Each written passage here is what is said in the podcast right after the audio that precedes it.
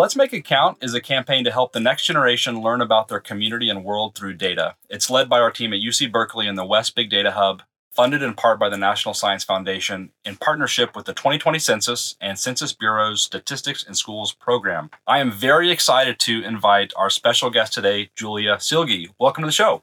Thank you so much. I'm so glad to be here. I've been looking forward to this discussion for some time because you have such a cool story. You studied physics and astronomy in school, then went on to become a professor, both teaching and research, and now you're a data scientist. So tell us about your journey. That's right.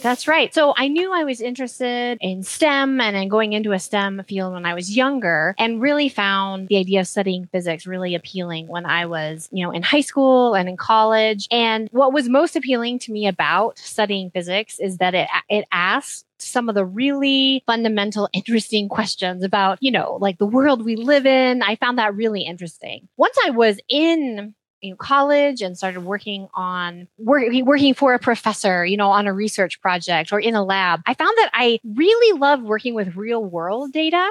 And really found a lot of fulfillment and also that I was good at really kind of getting my hands dirty with dealing with messy data from the real world and how to talk about it with people, how to make plots with it, how to ask, learn how to understand what questions can we ask and answer with data. And that helped understand that I wanted to move towards these really applied, using data in the real world kinds of careers. Kind of what astronomy is like, is taking some of these mathematical tools, some of these tools from physics, and applying it, say, to galaxies, which is what I studied. And then after some time in the university work setting, I ended up looking for ways to apply it outside. I like these same kind of skills of, hey, we've got all this data being, generated, or we want to be able to understand what kind of questions we can answer with the data. And so I updated some skills, learned some different, more modern programming languages and whatnot, and end up pursuing data science because it uses so many of the same skills and interests that I've always found so much fulfillment from using. So it applied a lot of the background and interests I had, but in a new way, now that so many different kinds of companies and organizations are facing some of those same questions. That is fascinating. And, it's so funny how we go into topics in our studies that we're so passionate about. And then as our career unfolds, there's kind of these twists and turns and we continue to find our passion kind of throughout our careers. And that's just such an exciting story. A project you worked on that I found really incredible was you were part of the team leading Stack Overflow's developer survey, which, correct me if I'm wrong, but it reached literally millions of developers. And what was cool about that is it shed a light on the demographics in these important fields like computer science and data science. Why was that project so important? And maybe give us a little bit of background on what you all brought to bear with that. Yeah, I was super excited to work on this project every year that I was at Stack Overflow. So Stack Overflow, for anybody who isn't familiar with it, is the world's largest online community for people who write code. So if you're someone who, writes code for the web, or who is interested in writing code as a data scientist, or writing code for embedded devices like Internet of Things kind of code, which you might find in, your doorbell or your thermostat in your house. So anybody who writes code likely uses Stack Overflow as part of their daily work. You run into an error message because you typed something wrong, or you don't know what happened, and you can Google the error message you get and end up finding answers on this community where people share knowledge together. So one of the big projects that Stack Overflow does every year is this annual survey, and it's the largest annual survey every year of people who write code. It draws from people all around the world. And one of the really interesting, so there's so much interesting information that we can gather from it. Things about how our technology is changing, which kinds of developers use which kinds of technologies, which technologies are used together. What are the opinions of people who write code? And this is interesting to me, both because I am a person who writes code and because I really am interested in the culture around communities who to our technical communities. I've been in STEM since I was 18 years old, and I went off to college to become a physicist. And so these communities are places that I have been deeply involved in for so long. One of the things we can learn from this survey is about the demographics. And demographics are ways of learning about what kind of people you have in any given population. You know, you can learn about the demographics of your city. You can learn about the demographics of, the country really broadly. And so the Stack Overflow Developer Survey helps us learn about the demographics of people who write code. And so one thing we unfortunately know is that people who write code are people from minority genders, women, people from minority racial and ethnic groups, like non-white folks, tend to be underrepresented among the population of people who write code, like more so than you expect based on, what you might see in any given city or country. And we can see that reflected in the developer survey, and we can understand how big of a problem it is. It also can help us understand, for example, who is not participating in this online community that we have, and understand who isn't having their voice heard. We can also dig even a little deeper and ask questions like, what kind of problems is the developer community having with retention? And what we find in the developer survey aligns with other research around the fact that, for example, women, and as far as we can measure other folks, other minority gender folks, are retained in these tech jobs at lower rate. And so we see these distributions of, say, experience by gender, by reported gender, where we see, we over time, we don't, we're not seeing more and more women at these highly experienced levels. And so we can say, this agrees with other research that's out there that we have this continuing problem in the tech industry, this reflective of cultural issues, workplace issues, where we're not, that are contributing to this problem of not supporting women, minority gender folks, to maintain their tenure and being able to get to these more experienced levels. There's so much that is in the Stack Overflow Developer Survey. And over the years that I worked at Stack Overflow, I felt like that's just one example of the super interesting things that we could learn both about the technologies and about the culture in coding. Well, I can't think of a more important body of work, speaking to the culture and how important it is to have all voice represented in a community and in a field. So thanks to you and the team for spearheading that. Were there organizations who said, hey, we want to get involved and we want to help the community and we want to increase diversity or work on these retention problems? Were there any really interesting examples of leadership from other companies that saw what you all did and then took that information and said, we're going to try to make a difference? One example that I can think of that was really fun to work with was the company called Glitch.com. And one of the years that we worked with them on the survey, they made some of the survey data available to anyone and really made it easy for people to kind of explore the data in a very playful way and allow folks who were just maybe beginning to learn to code to be able to say, hey, I want to kind of take the next step in being able to understand, especially some of this demographic data, because people were always really interested in it. And we can actually share some of those apps that were made, because they are actually apps that, any of the listeners of this podcast could take, and they call it remixing, where you can actually just click a button and then start changing things in the app itself and make your own version of it. Oh, that's awesome. Yeah, we'll definitely put that in the show notes. So thank you for that. So I wanted to talk about another important topic in the software community.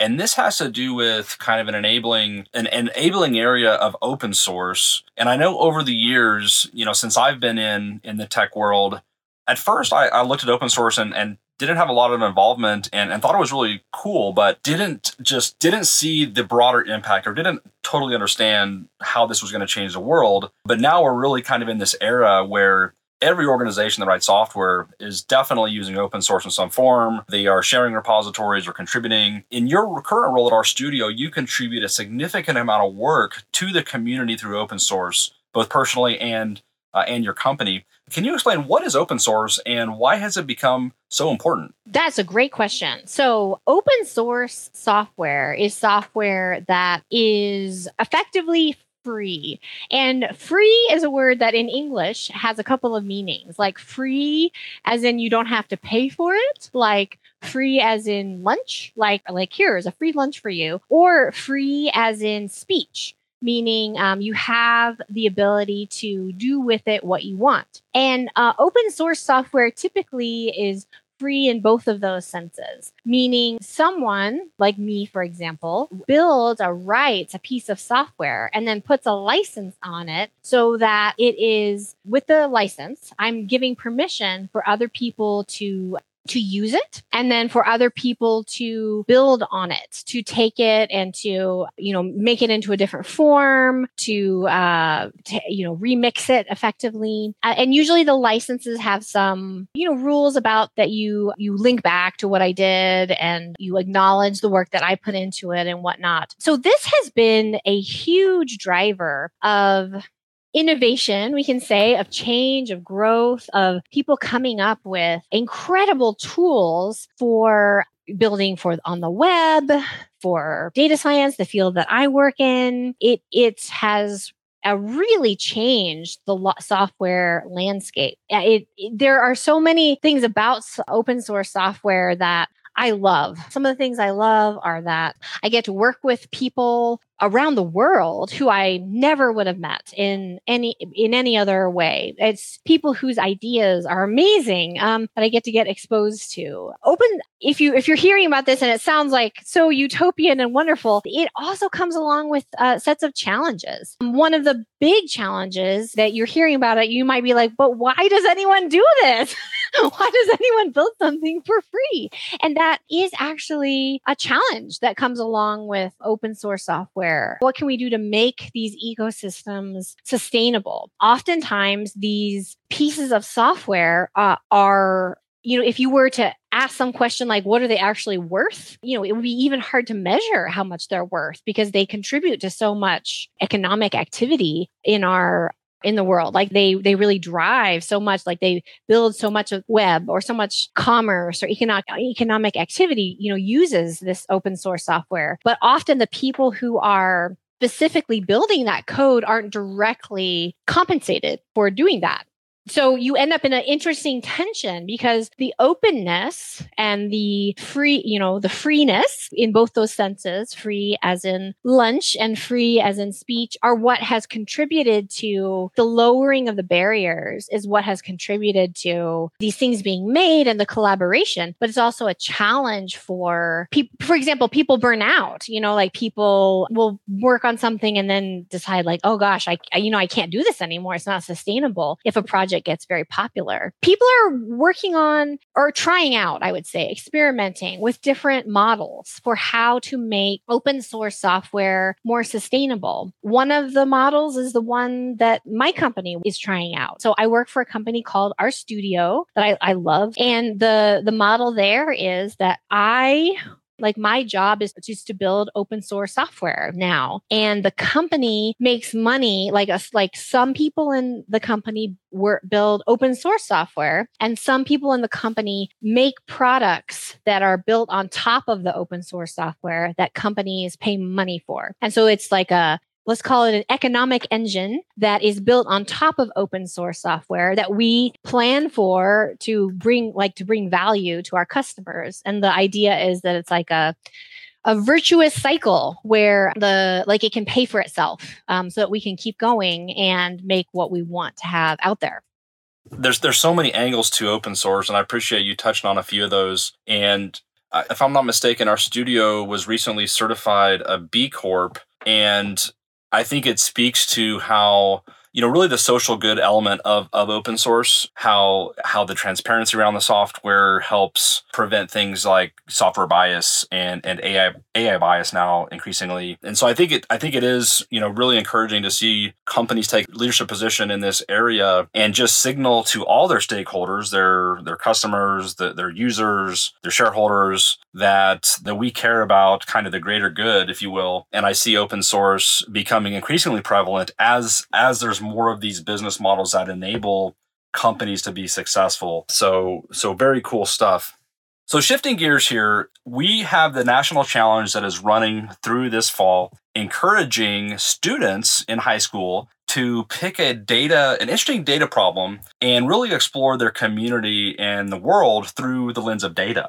You've done a lot of interesting work that we've touched on. I want to dive a little bit deeper into some specific topics and perhaps uncover some use cases that students may consider exploring for the national challenge. And I'm going to start with census data, and then I'm going to jump to a completely different topic called text mining, which you have expertise in both of these. So maybe let's start with census data. Have you used census data in some of your real world work? I sure have. And you know what? I bet if you ask most working data scientists, they would say yes, because the census data, like data available through the census, is incredibly valuable. It is, we were just talking about open source software. And one of the ways people talk about it is like, it's like a public good, like the way roads are or public education, like a public good that is here for all of us and makes things better for all of us. And the census data is like that. It's like a public good that is there that makes things better for every single one of us. And I absolutely have used the census data in my real world work. I'll just briefly say, like when I worked at Stack Overflow, which is, like a tech company, and we had various kinds of models that we would build and train. We would go to the census data to be able to have, say, population distributions to be able to compare to. It probably is occurring to you right now, the kinds of things we would want to compare to. So for example, the users of our website were people who code, and we would be interested in knowing, hey, what are cities or communities that have a lot of people who code relative to how many people who are there. And this was interesting to, the people who wanted to advertise on our site. So we would be able to go and say things like, there are obvious answers like the Bay Area, the San Francisco Bay Area. But it turns out there are other pockets in the United States. It turns out that there are a lot of people who code in certain, especially actually certain areas around big universities that have, like very healthy research communities. And you're like, oh, that makes sense. Actually, now that I think about it, a lot of people are coding at these, smaller college town kind of communities. And, but like this is valuable information for advertisers if they want to be able to advertise their products to people who code. So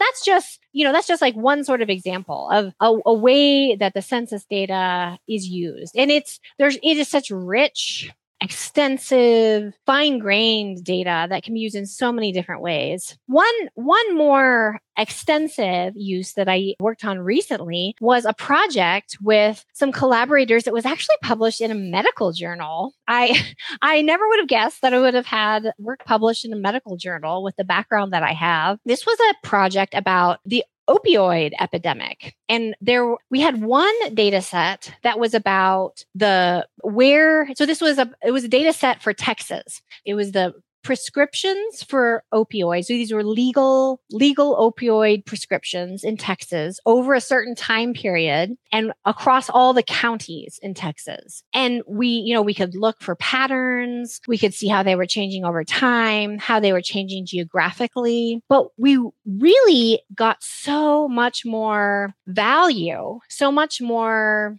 detail, so much more information from that opioid prescription data when we combined it with census data, because the data was, cut up, was aggregated at the county level. So we could go to the census data, which is publicly available, and get county level data on, for example, population. And then we could say, okay, well, we have the prescription data, but then we can divide it by the population data and understand what is the prescription rate, prescriptions per person. Even more than that, the opioid epidemic we knew from previous research, has a differential impact with race and ethnicity. And so we could actually get that race and ethnicity data from the census as well. And then we could actually use modeling to understand what is this differential impact And then actually, how did it change over time? Because Texas, it turns out, had some policy changes in the opioid prescription policy, like how easy was it to get opioids via prescription? Like it changed around, I think, 2018 or so. And we could actually really see in our data this shift in what the impact the policy had and how much the policy changed things for different racial and ethnic groups. So this is an example of just the incredible value of the census data. Like the census data wasn't collected to learn about the opioid epidemic in Texas, but it is this, you know, this public good that's out there that is valuable, flexible, and can be used in so many different ways and can be, for example, combined with other data sets if you happen to have them. Like in this example where we had the prescription data, and it can be used to increase the value of other data sets. But even on its own, there's so much there that's interesting. I love those examples. And I think you highlighted a couple really interesting, let's say, data design patterns that a student could use for a submission based on a unique story in their community or, you know, a topic of interest. One that you highlighted was, okay, how do I take my research topic, say it be advertising in an industry or looking at an issue like the opioid crisis, and then how do you bring in census data to understand relative to the population size? Do we have particular density, or you can think of like a heat map, and there's other types of visuals that you could actually apply to this. Download census data from census.gov, find other freely available data sets. States have a ton of this public good data that you can use. So I love that example. And then you also touched on looking at patterns over time, which is also really cool because, you know, the world is changing. And so if you're able to not just look at a snapshot, then you can begin to dive into, okay, how did this policy change, or how did this behavior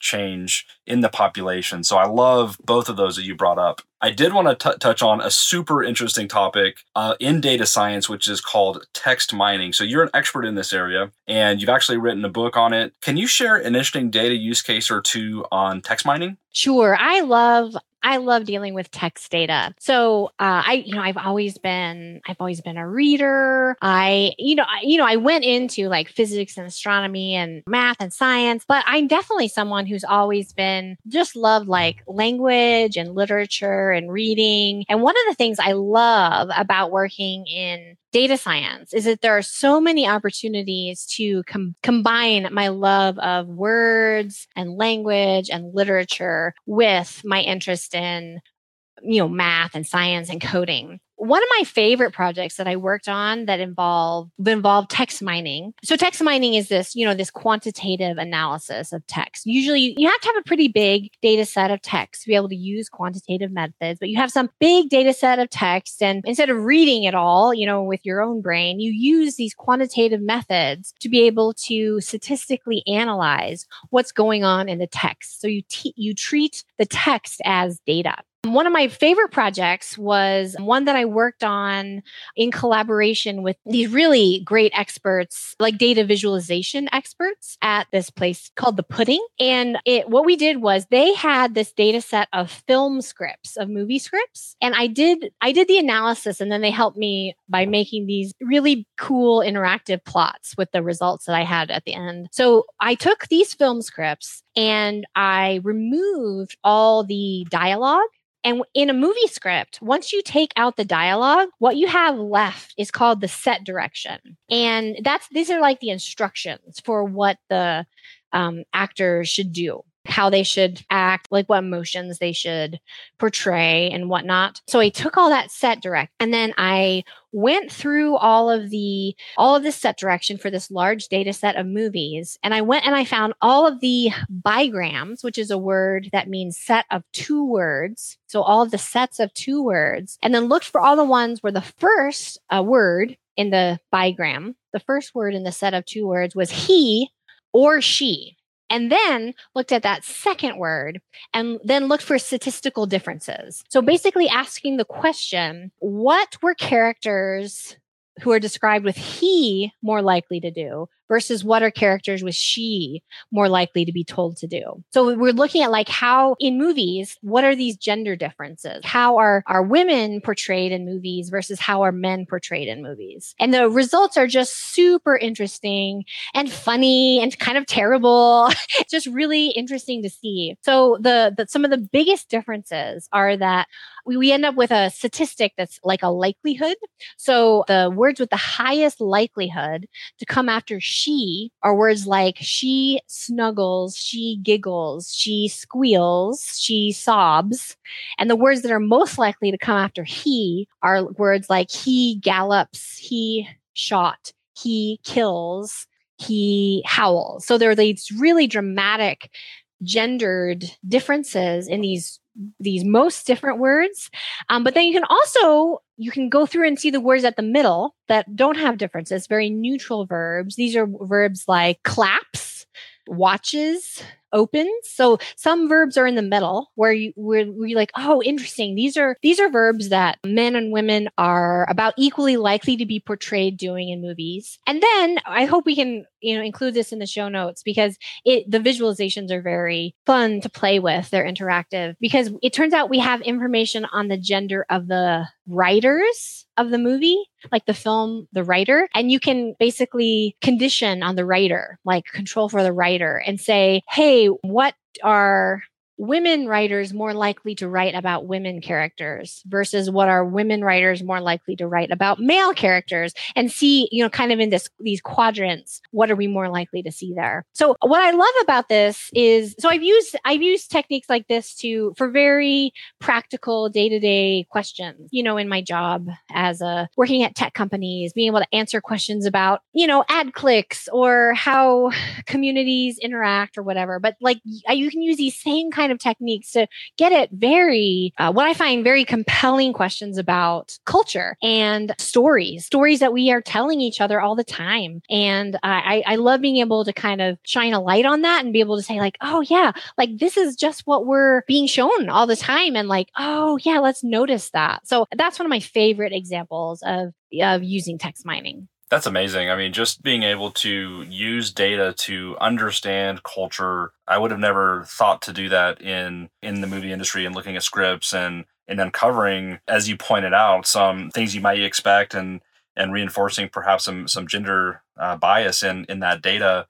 What I find interesting in text mining is you may not naturally think of text as a data set, but there are a set of tools you can use to represent it as data on your computer, and then you can pull out some of these conclusions from it. I've seen some interesting open data sets, and Julia, feel free to chime in here, but you can use Twitter streams as open data sets. And so you can begin to look at sentiment analysis, for example, and break down kind of the tone of the text. And there's a lot of these sources out there, and you can compare these data sets or merge these data sets with census data or with other data sets to build more complex insights. I know at one hackathon I participated in, it had to do with emergency preparedness, and one of the teams created a sentiment analysis tool using Twitter data as storms were impacting a community. And so they were able to kind of see and pinpoint, okay, based on users of Twitter having tweets that had the word tornado, they could kind of see the path of a storm kind of with a geographic representation, and then also from an emergency preparedness standpoint, try to understand, okay, where do we need to deploy resources to go support a tornado that just touched down? So some really interesting use cases of text mining. Well, thank you so much, Julia. You've been very gracious with your time. I love diving into all these really cool topics. Any parting remarks you'd like to share with our audience or words of encouragement for students that are thinking about this challenge? One thing I love about the census data that's out there, if people are thinking about wanting to pick up something and, try something out, is that there are so many opportunities to try something from, hey, I just want to maybe get some data and look at it kind of briefly, like it's very accessible. You could even, one thing I've been thinking about lately in my city is issues around housing affordability, for example. And you can get data about that from the census, and you can do something kind of, you can start at something that is more straightforward, like just looking at the cost And then you can kind of, if you're interested in digging more, you can then kind of, hey, let's get some, like a different data set and, you know, use them together, like the cost, and then get census data about income, and then be able to say, oh, I can look at what places where, sure, housing costs are high here, but also people are paid more here, versus finding places where how out of balance is that? And you'll understand that, say, in the state where you live. Or you can then break it down by, say, county in the state where you live. Or if you want to even go further, you can then, you know, maybe learn how to make a map or something and be able to understand where that is. So one thing I love about the census data is that you can start with something... that is more straightforward, and then you can keep taking steps, you know, basically as far as you want to go in terms of how complex or detailed your analysis can be. That's one thing that I think is amazing about this resource that, you know, really belongs to all of us.